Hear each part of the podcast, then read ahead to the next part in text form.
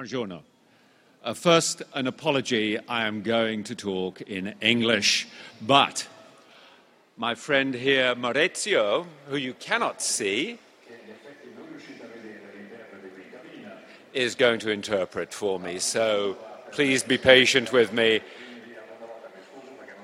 To make life a little easier for him, I'm going to try to stick to my script. But I may deviate here and there.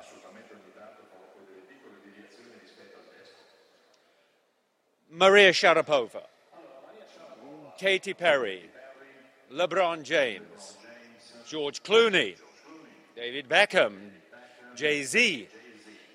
Today we tend to think of top athletes in the same way as we do singers, actors, and other popular entertainers. Certainly, their earnings and their status are on par with show business celebrities. They're among the most visible people in the world. 40 years ago, it would have been an insult to call a boxer or a football player a celebrity. Athletes were not trying to entertain spectators, they were trying to win contests in competitive environments.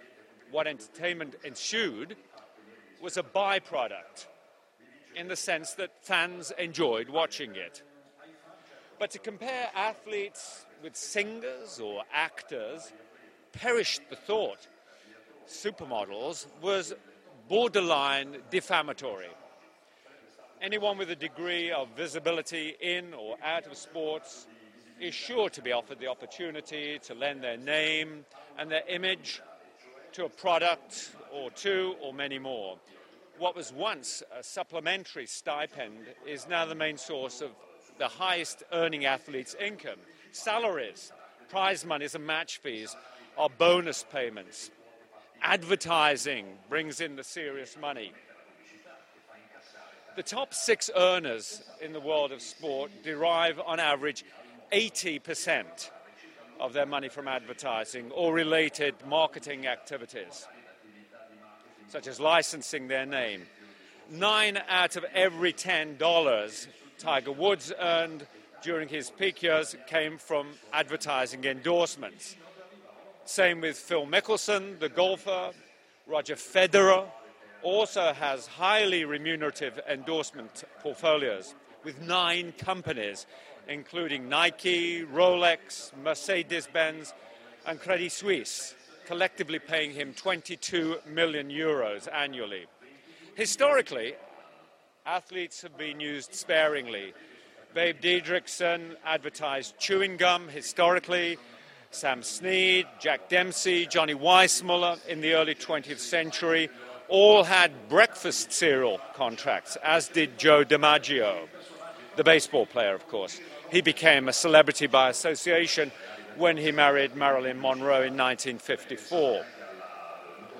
Timex watches discovered a market among sports fans, and the company ran advertising uh, featuring, among others, the boxer Rocky Marciano and Mickey Mantle, the baseball player.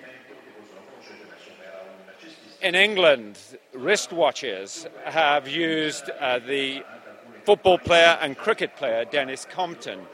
He also fronted a campaign for Brylcreem hair product. And of course, in the 1990s, we had the arrival of David Beckham. While it sounds odd today, the golfer Ben Hogan was a pitchman for cigarettes as well as golfing equipment. Incidentally, they were all white. But for advertisers, Hollywood stars were perfect. In addition to their conspicuousness, they had glamour. And this made models for aspirational consumers. Uh, one of the uh, scholars in this area, named Nigel Thrift, says that the glamorous persona is often associated with high end fashion, involves a combination of sex appeal, luxury, celebrity, and wealth. Athletes typically were not glamorous, though they were sometimes used to advertise practical commodities. And then something happened. Sport replaced sex. At least according to one writer, Donald Katz, who reflects that in the early 1990s, and I quote, sports had arguably surpassed popular music as the captivating medium most essential to being perceived as young and sports oriented.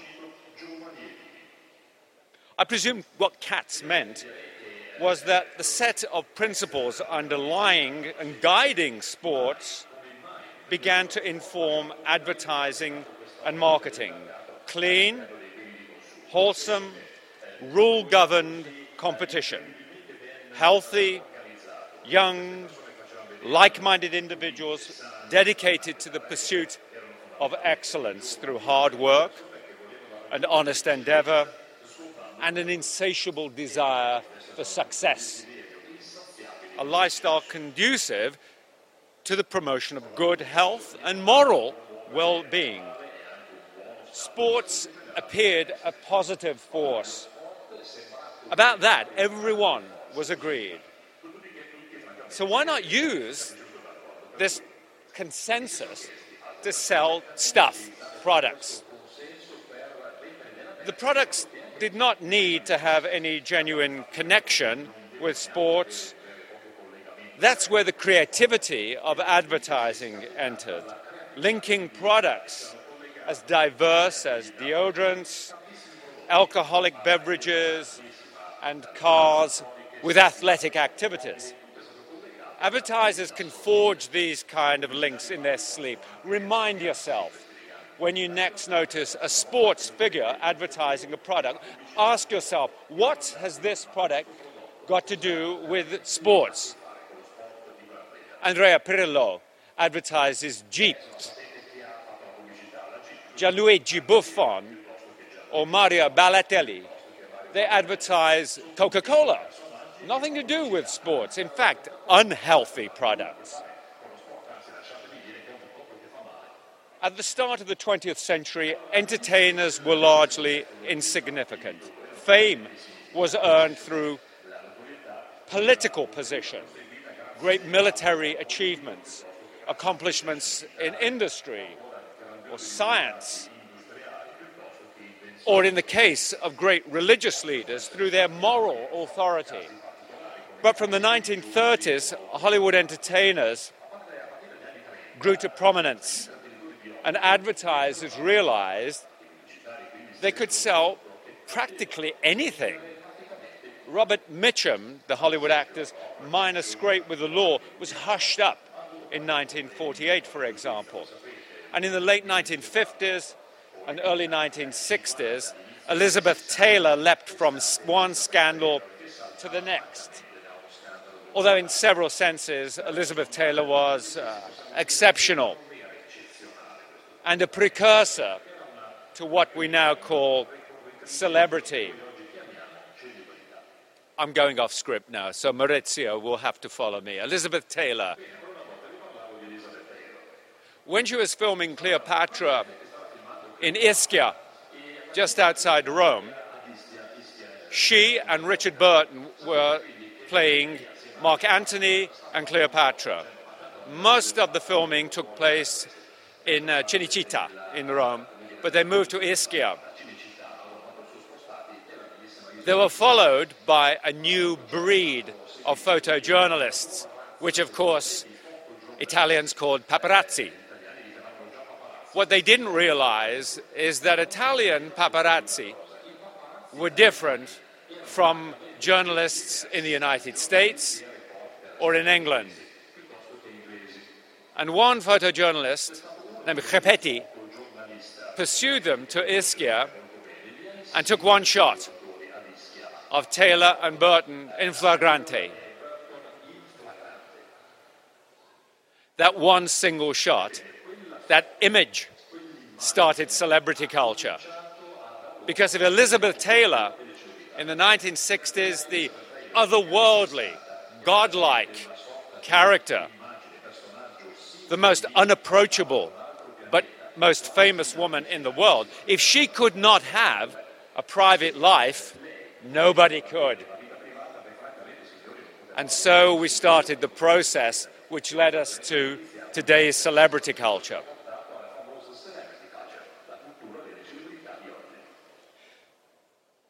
Sports figures were not perfectly trustworthy characters.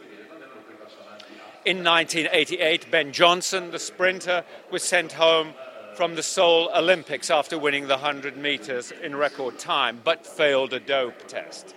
It was at that time the greatest scandal sport had ever, ever known. And it cast a shadow not only over track and field, but across the whole landscape of sport. Six years later, the figure skater, Nancy Kerrigan, was physically attacked by the ex husband and bodyguard of one of her Olympic rivals, Tonya Harding. Between the two cases, there was the Mike Tyson rape trial in 1992.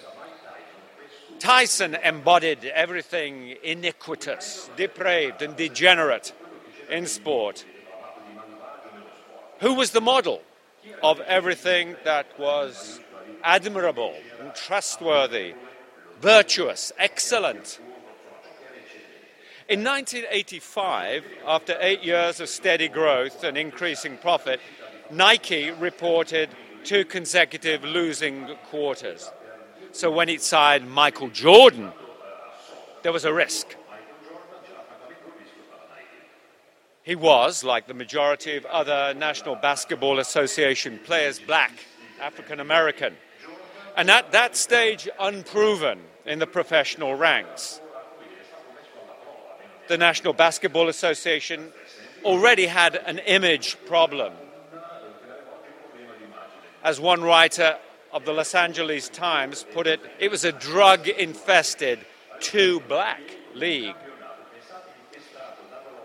The National Basketball Association in the 1990s became a one man show that all the other players were allowed to crash. Michael Jordan was like air, or air with a capital A. He was everywhere, all the time. There was no escaping the Jordan image. Whether it was on TV or movies, cereal boxes, posters, everywhere. It was as if he was a palatable presence in everyone's life. Yet there was a sense in which people not only liked him, but they felt they knew this crisply wholesome, clean living dark skinned, but not dark man. Nowadays, companies seem to be able to create saleable celebrities by pushing buttons.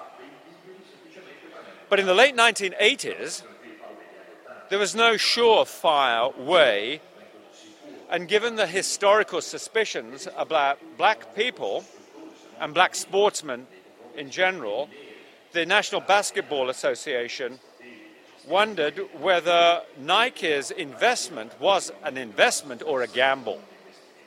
But it was a gamble and one that paid off. Naomi Klein, the writer, suspects there had been other gifted athletes before Jordan, but none reached what Klein calls an otherworldly level of fame, otherworldly. Klein is not questioning Jordan's basketball prowess, but before Jordan, sports stars, no matter how great or good or brilliant, were athletes who happened to do advertising. They weren't synonymous with a brand as Jordan was. Nike changed all that. It was the company who embarked on what Klein calls myth making, making myths, creating an aura around Jordan. Who said man wasn't meant to fly? asked one of the early ads, showing an apparently gravity defying Jordan.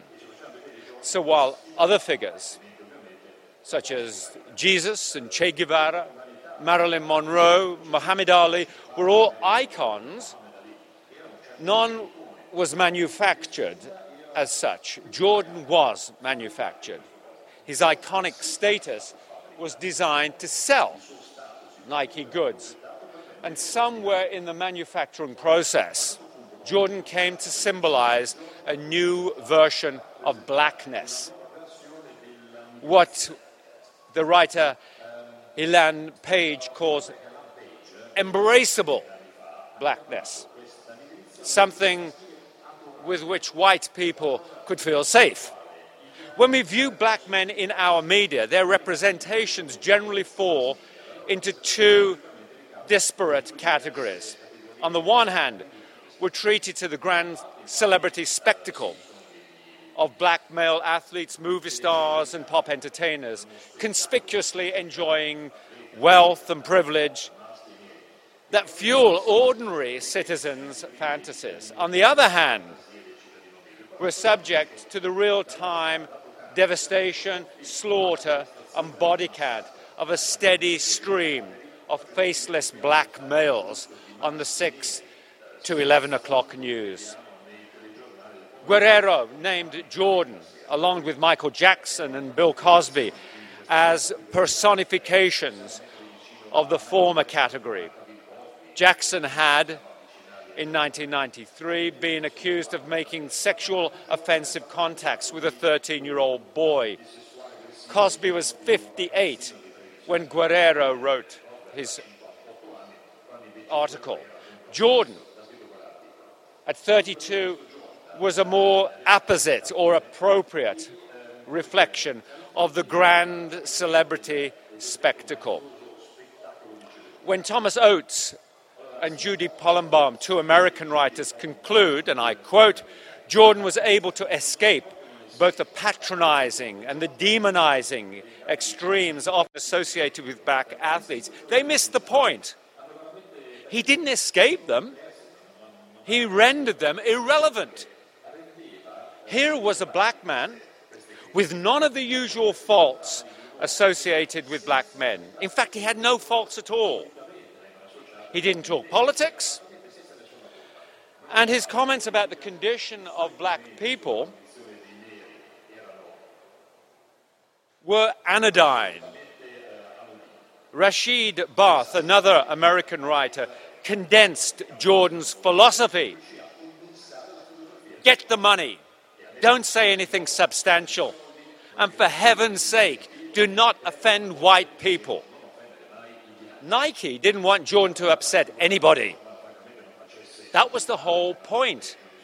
His embraceable quality.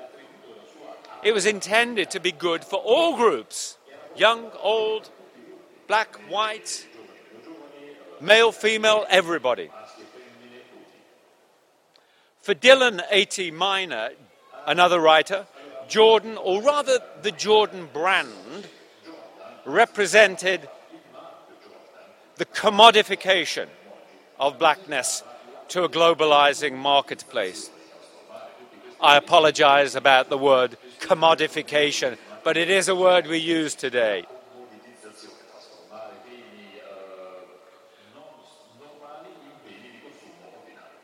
Black athletes were not typically inundated with endorsement offers. More usually, they were regarded with suspicion. Jordan was a different type of black athlete. No figure in history had moved so much merchandise from shelves as Jordan.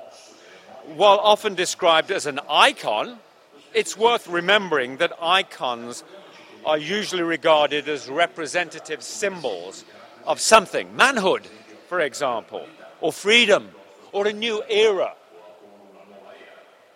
and so on. But what did Jordan symbolize? Jordan was a living human being a flawed mortal who played basketball for Chicago Bulls. Jordan was also a fantasy. He lived in the minds, in the imaginations of countless acolytes or followers who believed they knew him. This was the Jordan of the imagination. It was the Jordan Nike made and sold just like a commodity. Jordan was not just the cynosure, the person at the center of 90s, 1990s sport, but he was the first truly modern sports celebrity. Meanwhile, in Manchester, England, David Beckham was ruffling the feathers, annoying the club manager, Alex Ferguson. Married in 1999 to Victoria Adams, then Posh Spice, Beckham combined his spectacularly successful sports career with an even more spectacular career in modeling, in advertising, and in many, many other activities, including attending premieres and accompanying his pop star wife to fashion shows where he consorted with his designer friends. Ferguson was an old school manager. He made it clear that he regarded Beckham's extracurricular activities as unnecessary distractions. These activities resulted from a bulging portfolio of contracts with global brands like Adidas, PepsiCo, Police, Eyewear. By the time Beckham met his future wife in 1997, the Spice Girls had already released four global hit singers and an album called Spice, which had then sold 10 million copies and eventually would sell 28 million copies. Yet the band had not even been on a concert tour. Victoria announced her career intentions. Right from the beginning, she said, I wanted to be as famous as Persil Automatic. Persil Automatic is Britain's best selling detergent, soap powder. Some people, including this writer, suspect that Victoria was well versed in the art of celebrity making. And she stealthily put Beckham together with her own manager, Simon Fuller, whose 19 agency was focused on show business rather than sports figures. He does handle Lewis Hamilton and Andy Murray, who later signed with uh, 19, this agency acclaimed in Europe and Asia, Beckham was, in the year 2000, still relatively unknown in the United States. The movie, Bend It Like Beckham, in which he did not appear, but which it still had the effect of promulgating his name, was not released until 2002. When Beckham transferred from Manchester to Real Madrid in 2003, the name Beckham had global resonance. Whether drinking Pepsi or preening behind sunglasses, the seemingly self replicating image was inescapable. It was around this time that brand Beckham was insinuated into our popular vocabulary. We talk all the time about brand Beckham nowadays. The object of brand Beckham was, uh, and I say we can only presume because it was never uh, publicly stated, but to create a multi purpose word and an accompanying image capable of adding market value to any conceivable product that was available for purchase. And the market was very wide, right from felt tip markers that sell for a price of a copy of Vogue to clothes that would grace the front cover of the September issue of that magazine. Cologne, of course, underwear, motor engine oil, and a miscellany of other items were all marketed in the name of Beckham. In terms of calculation, ambition, and brazenness, brand Beckham was anything equal to anything dreamt up by Phil Knight, the, the creator of Nike, when he signed Jordan. The contrasts are revealing. Jordan was marketed as a sports genius, a freak, and I mean that in a as a very unusual figure rather than someone with a striking abnormality. It was commonly considered that his inspiration arrived easily and his perfect execution on the basketball court casually slipped into place. By contrast, Beckham was promoted as an uncommunicative, he didn't speak very much, pop artist. Before he moved to Madrid, he barely gave any interviews. He was never seen in public apart from on game days, only at red carpet fashion events. His detractors, his critics, overlooked this attention to detail, but it helped create a quality, an aura, the air of secrecy surrounding Beckham wouldn't have been of any consequence if no one was interested. But millions were enticed by the inaccessible, unapproachable, yet dashing figure whose every move, it seemed, was carefully planned and monitored. The comparisons between Beckham and Jordan were underlined by Beckham himself when he insisted on the number 23 shirt that he wore at the Chicago Bulls and later at the Los Angeles Galaxy. But Jordan was undeniably the best basketball player of his time, and from that matter, any other generation. No one ever rated even the peak form Beckham in the world's top 20, maybe not even the top 50 players. The transfer fee Real Madrid paid for his services 35 million euros, reflected his brand value, not his athletic proficiency. I quote Real Madrid's commercial revenue from club merchandise sales, such as replica shirts, increased 67% in Beckham's first season alone. That's from John Vincent, the writer.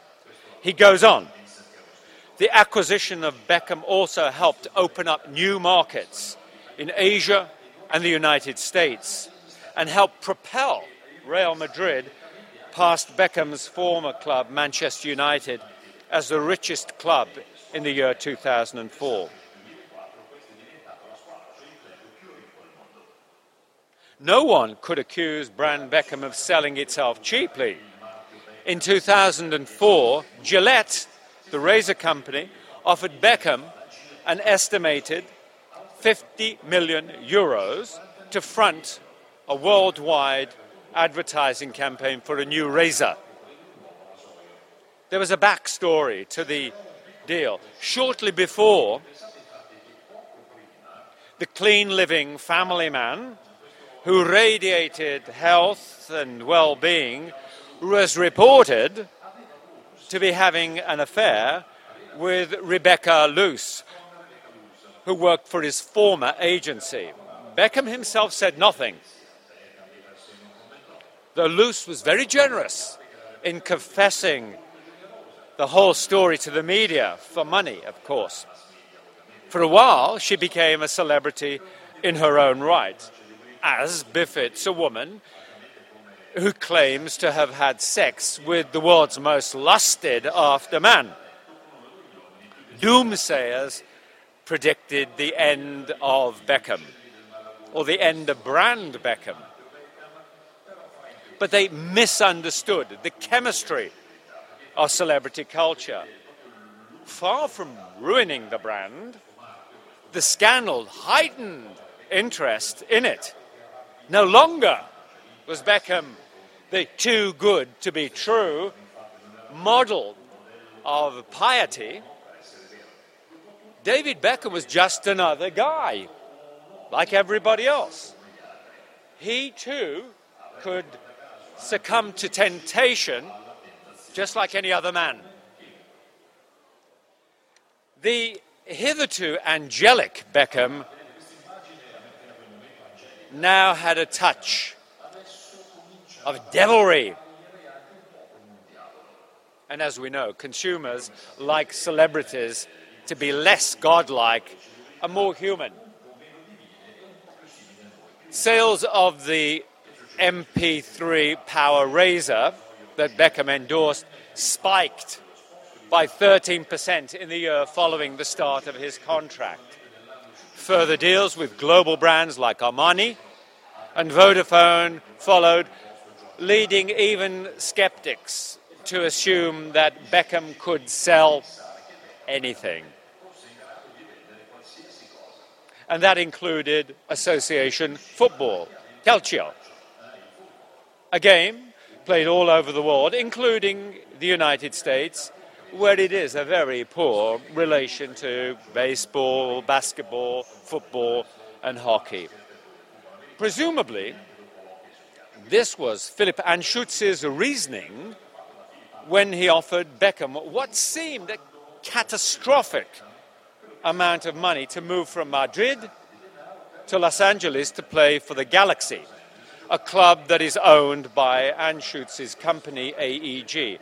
Anschutz was a founding investor of America's Major League Soccer, the league in which the Galaxy competed.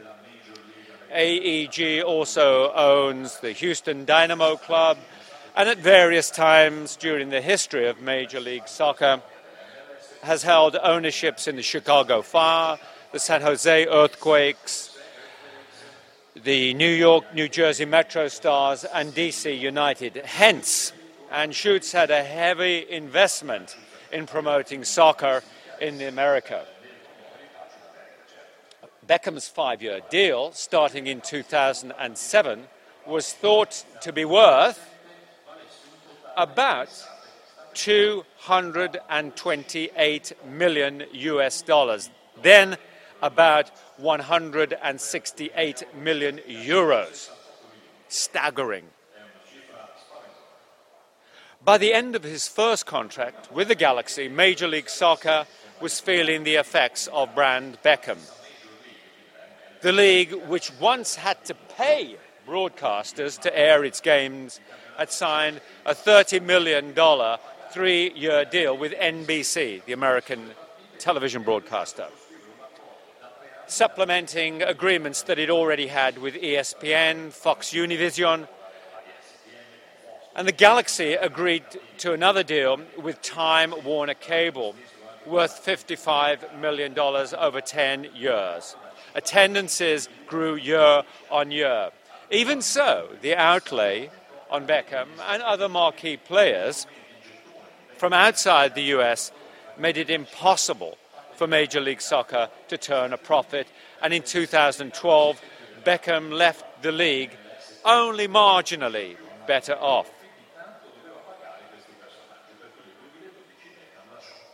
The cases of Jordan and Beckham should prod us into wondering are athletes different to popular entertainers, including reality TV stars, who most of us assume are reacting spontaneously to forces all around them and cashing in on their ability uh, to monitor their times.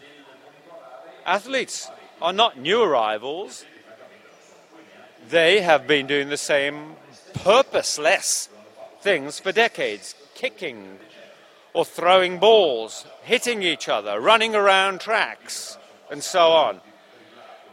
But we can't help but imagine today's celebrity athletes closely resemble yesterday's sports stars. In fact, we don't have to, we don't have to imagine it, we can see it from archival footage on television. Where there was once colourful characters or superstars, there are now celebrity athletes or icons, images created by corporate interests for the purposes of selling in a market that respects no national boundaries today, they are capable of being monetized, that is, converted into a form of currency. And in this vital respect, they're closer to show business entertainers than athletes. Corporations like Adidas and Armani waste no time in co opting young men and women into their global projects, determining their value separately from their competitive accomplishments. Celebrity athletes are given the same kind of treatment as any other kind of celebrity. They're turned into commodities and made to function as marketing vehicles. They rarely, if ever, resist. Is it so demeaning to display your D Star automatic chronograph if Rado are paying you a seven figure sum to be its brand ambassador, to use the term that corporations prefer today. Nicole Kidman's dignity didn't suffer if she wore an Omega, nor did Daniel Craig's athletes have been absorbed into celebrity culture just like entertainers. Or have they? Some writers, for example, Barry Smart, who's a sociologist in Australia, thinks not. He says that it is impossible, and I quote, to subordinate the ethos of sport to values of entertainment and commerce. And by ethos, I think Smart means the characteristic spirit of sports as manifested in its uh, principles and aspirations or ambitions of its competitors. Athletes are not just performers who work to amuse audiences unlike other celebrities, especially those whose transitory fame comes via reality TV, sports stars have authenticity. This is a term that Smart uses to stake out the difference between athletes and all other celebrities. He means that in order to become known, they must first demonstrate competence, if not excellence, in sport. They are occasionally, lamentably inept athletes at major tournaments who are widely publicized for their gameness. But their time in the sun is usually quite short. And for the most part, athletes who rise to global fame confirm the authenticity of their exceptional status and significant difference, if not their uniqueness. Argue Smart, not me. He isn't so dazzled by this that he does not recognize that, and I quote him again, since the 1960s, a series of economic, and cultural processes have transformed the world of sport, end quote, the threat posed to authenticity, a vulnerable quality, he calls it, by commercial interests is apparent everywhere. And yet, he writes, the authenticity of sporting figures like Michael Jordan, who I've mentioned, Tiger Woods, and of course David Beckham, ultimately derives from the quality of their playing performance, from their records of success in competition. That is Smart's argument, not mine. Authenticity is one of those words that creates an illusion. It looks like a simile for genuineness or legitimacy, whereas it hides a method, a way in which areas of the culture industry work to turn playing skills into pure artistry, natural talents, or genius. These are terms that sports fans have become accustomed to. Undeniably, there are athletes who have convinced all of us that they possess genius, talent. Wayne Gretzky, Michael Schumacher, Cristiano Ronaldo.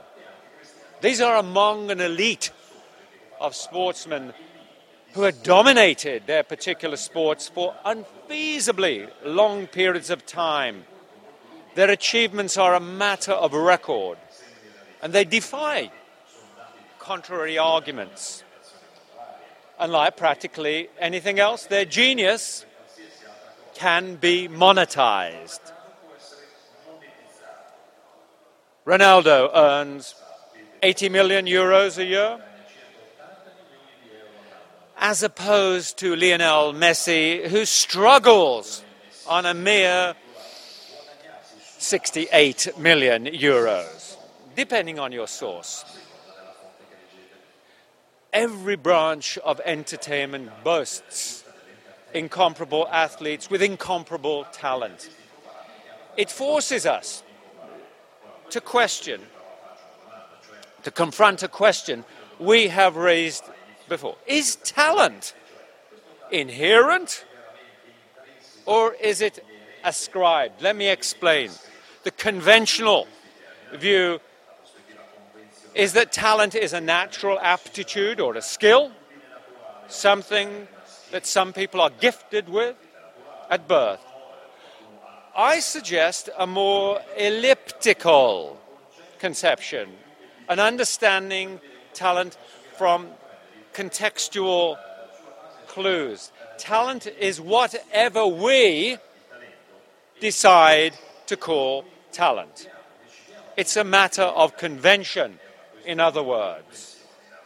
We agree that the capacity to hit tennis balls with a racket at great force and with great accuracy constitutes a talent or an adeptness at playing a scripted role with a persuasive conviction, or a skill in playing musical instruments or singing in a way that other people enjoy.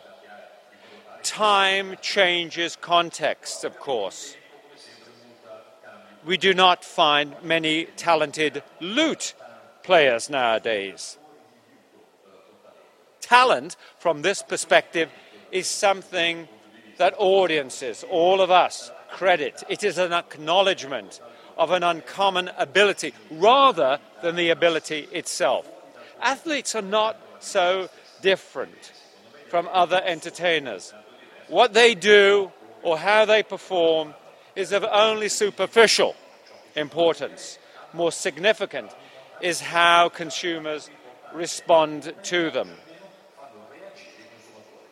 I'm going to go off script again, Maurizio, so follow me, please. I will be slow. I often wonder to myself if I could go back to 1787 to Prague, Teatro di Praga, to the premiere of Don Giovanni. How did audiences respond when they left the theatre, having witnessed the performance for the first time ever. Did they say, we have just witnessed and heard the most heart stoppingly beautiful music ever created. And we have heard the sounds of a composer who is truly gifted by God? Or did they just say, that was pretty good, wasn't it? I enjoyed that. I don't have an answer. I think the latter.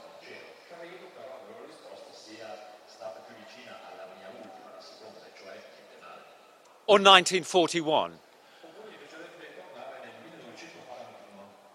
when the press went to the first screening of Citizen Kane. Some thought it was quite good. Some others thought it was useless. It is, of course, acknowledged as arguably the greatest movie of all time.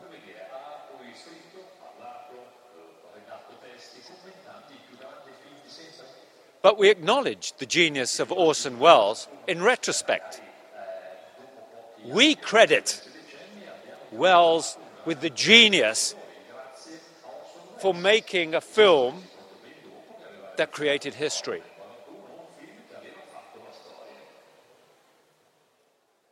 I'm back to script, Maurizio. Steffi Graf once said of Maria Sharapova, she is so talented. There was always a chance that she would come back to this level. Graf's opinion was widely shared.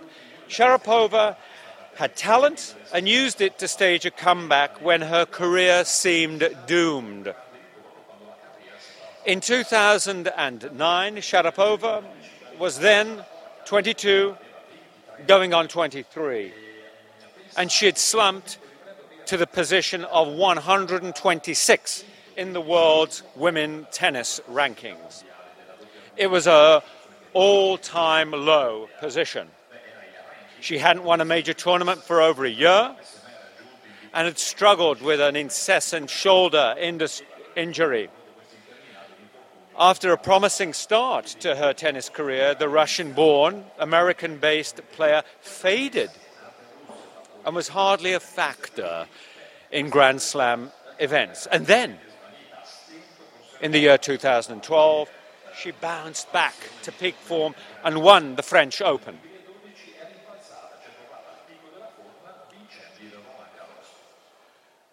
Her desultory tennis form had, up to this point, had no effect on her celebrity status.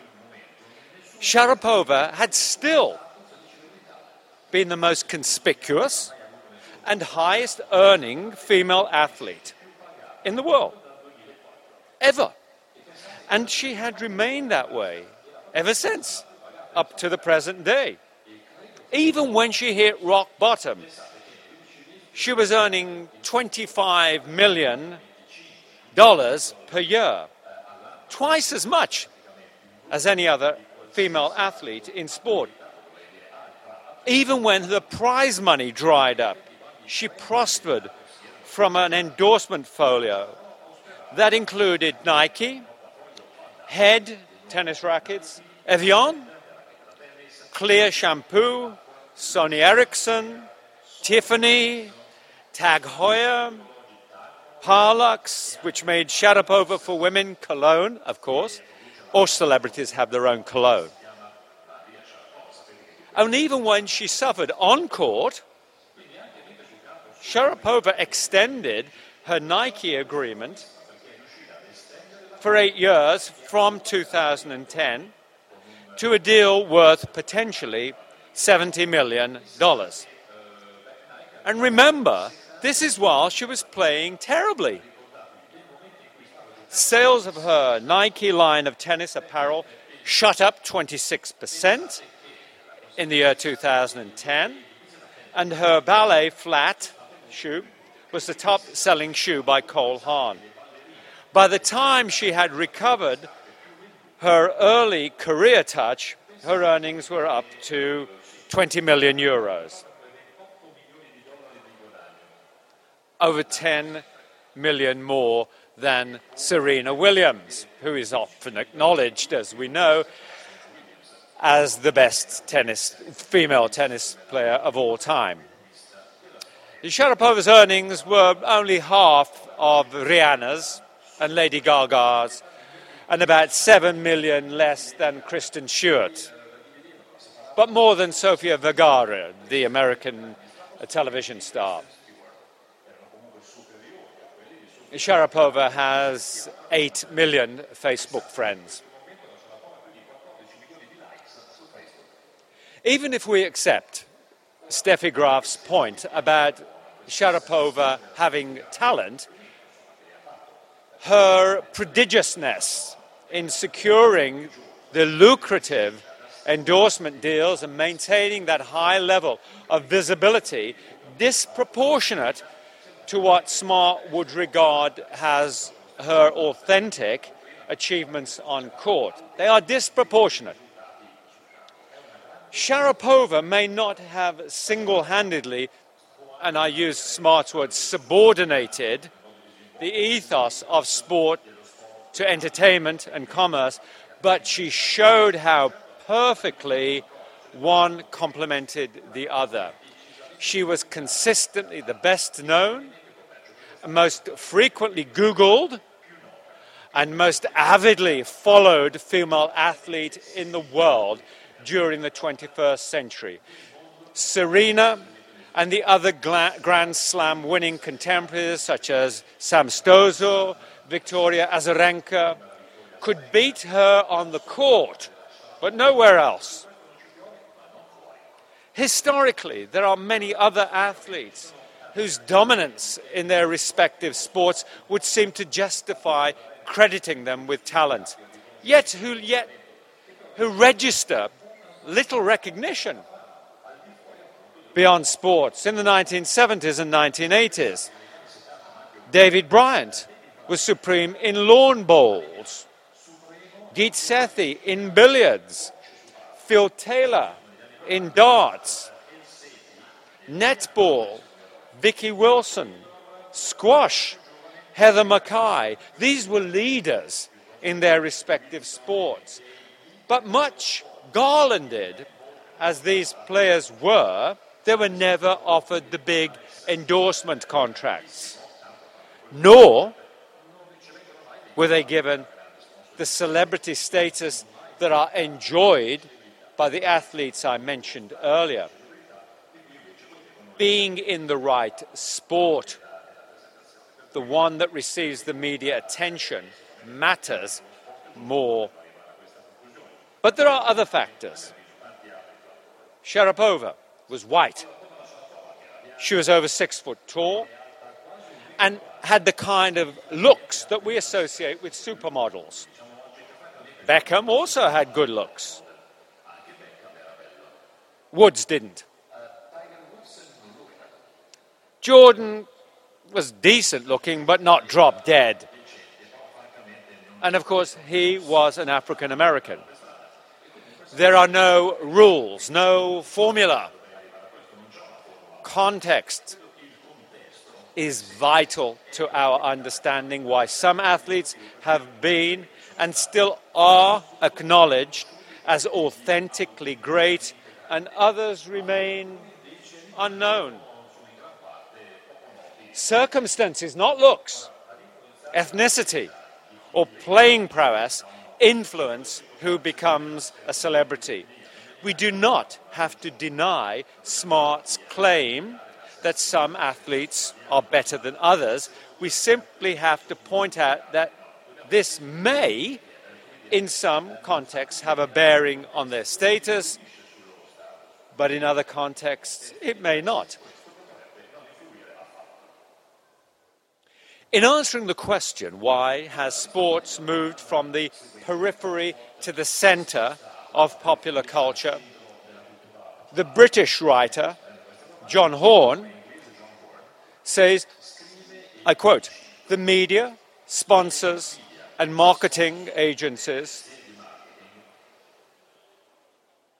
are merely exploiting a growing interest in sport, which has been created by increasing media coverage of sport.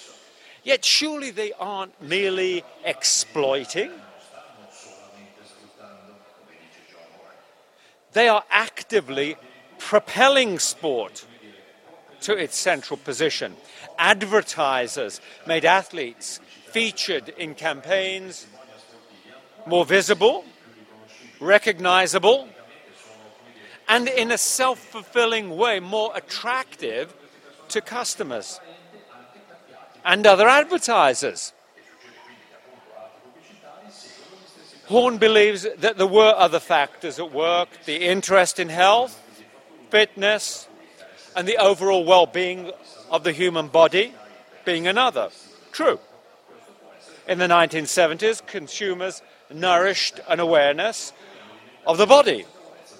Sport provided an arena in which hale and hearty bodies were displayed, displayed on the screen. A more decisive change was the proliferation, the growth of television channels and their obvious requirements, content. They needed something to fill television channels. Sport provided a relatively cheap content. Production costs were low compared to drama. And for commercial television companies, the advertising income more than offset them. ESPN's venture in 1980 was every bit as audacious as MTV, which was launched in 1981, while the latter filled its airtime with music. ESPN showed nothing but sports. But by 1998, the channel was received by 70% of all American households and broadcast 23% of all televised sports. The network's reach today has extended to 160 different companies and is provided in 19 languages. Surely you can have too much of a good thing. Not when it comes to sport, it seems. Between 1991, when the National Basketball Association clinched a $600 million four year deal with NBC television, to the year 2011, when the National Football League signed deals worth $27 billion over nine years, sports underwent an astonishing transformation, not just in the United States, but everywhere in the world. England's Premier League soccer TV deal rose from 304 million over five years to 3 billion pounds sterling over the next three years. And this reflects the value the product sport delivers.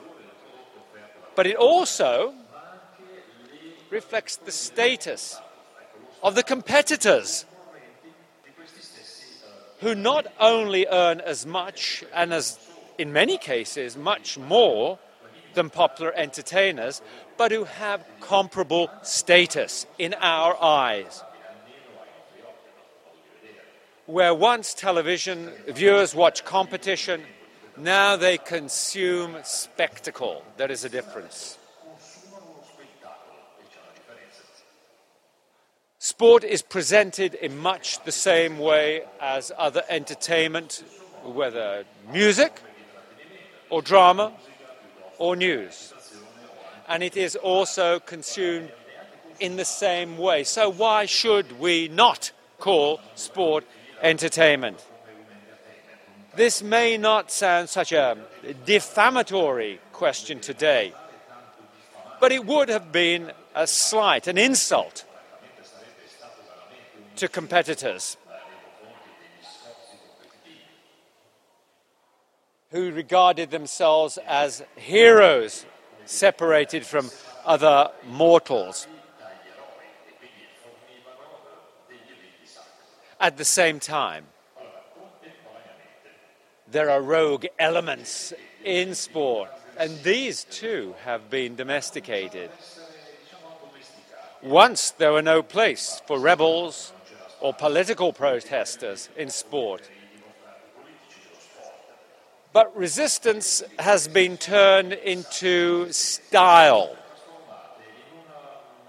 making people like Andre Agassi, Eric Cantona, Dennis Rodman, and of course Mario Balotelli seem like insurgent forces instead of house trained pursuers that they really are. Nike, more than any other advertiser, expertly honed their images to youthful insolence. More likely, they were agents of containment working on behalf of an organization that positioned itself as rebellious, maverick, and anti authoritarian, as Jim McKay once described Nike. One wonders how Nike might have managed Muhammad Ali, who spoke out in favor of the separation of blacks and whites and opposed the social integration that was championed by people in the 1960s and is still championed in the present day, of course. Or Diego Maradona, an admirer of the Cuban leader Fidel Castro, and whose hand he kissed in, in deference. Or Tommie Smith or John Carlos, who were expelled in shame after their Black Power salute at the 1966 Olympic Games and never allowed to compete in sport again. Even Billie Jean King, whose sexuality became the source of scandal in 1981 when her secretary took legal action against her and outed her as a lesbian. In their own ways, these and many other athletes have resisted conformity, whether protesting against war or consorting with communist leaders or transgressing sexual norms. As such, they were internationally known, admired by some, but abhorred by others. But they were not celebrities. Their private lives were not pored over, they were not hunted by paparazzi. Their reputations were built from athletic accomplishment, not advertisements. And none of these had their signature cologne. Deeds that were once regarded as violations cost all of the figures that I've just mentioned dearly. Today, they would be the equivalent of rhodium the valuable metal. Though, of course, in Billie Jean King's case, the disclosure of sexual preferences after an outing is not especially inflammatory material, especially when it comes to tennis players. Stigmatized, or in the case of Smith and Carlos, ostracized in their day, they would be notorious nowadays. And that isn't necessarily a bad thing for a celebrity. As sport has morphed into entertainment, its main characters were subject to the same treatment as all other celebrities, and their rewards are great. 60 million euros per year is no longer an extraordinary yearly income for many elite performers. For such earnings, the surrender of a residual private life a promise not to misbehave, and an outward commitment to the values of sport must seem a fair exchange. That's all.